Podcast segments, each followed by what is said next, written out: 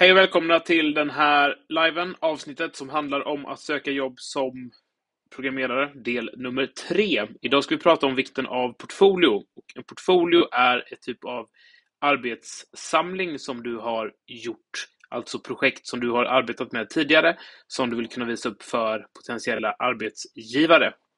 Portfolion är mycket viktig för många olika arbeten, men specifikt för utvecklare.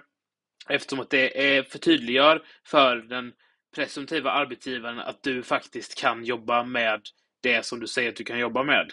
Till exempel ett appprojekt, en hemsida eller liknande. Och där kan man gå in och se att du faktiskt har slutfört ett projekt och att du har rott det i hamn, det vill säga tagit det från punkt A till punkt B och att det finns uppe att, för arbetsgivaren att helt enkelt kika på det.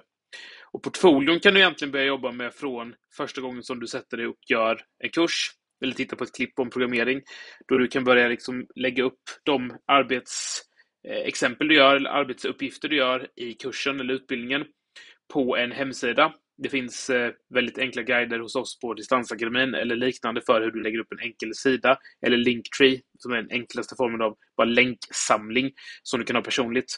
Och där kan du helt enkelt lägga upp de här arbetsproven eller arbetsexemplaren, uppgifterna och på så sätt kunna exemplifiera att du kan det som du påstår att du, att du ska kunna i eh, ditt till exempel CV eller personliga brev som vi har talat om tidigare. Så jag rekommenderar starkt att direkt börja tänka portfoliobaserat, det vill säga att lägga upp eh, allting som ni gör på till exempel ett Linktree för att det ska kunna finnas till beskådan för arbetsgivaren.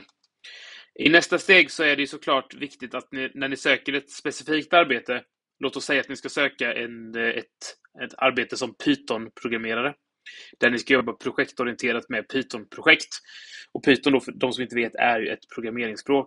Så är det såklart extra relevant att eh, det din portfolio visar är de projekten i Python som du har jobbat med tidigare.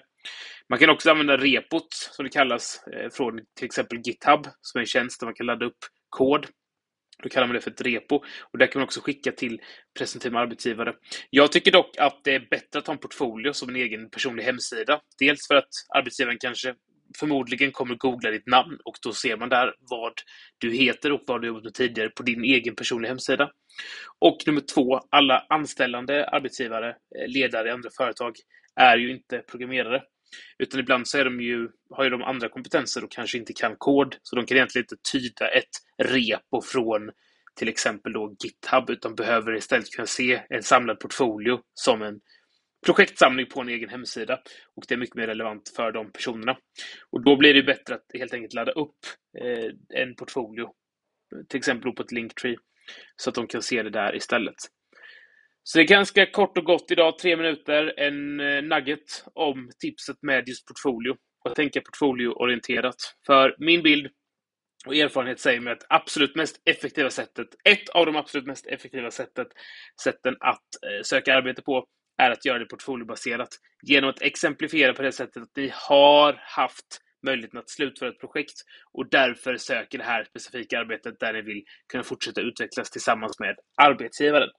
Så tänk portfoliobaserat och eh, ladda upp ert eget Linktree, ladda upp er egen hemsida och börja där lägga in allting ni gör från eh, uppgifter i kurserna till färdiga projekt så ni har det samlat i er alldeles egen portfolio.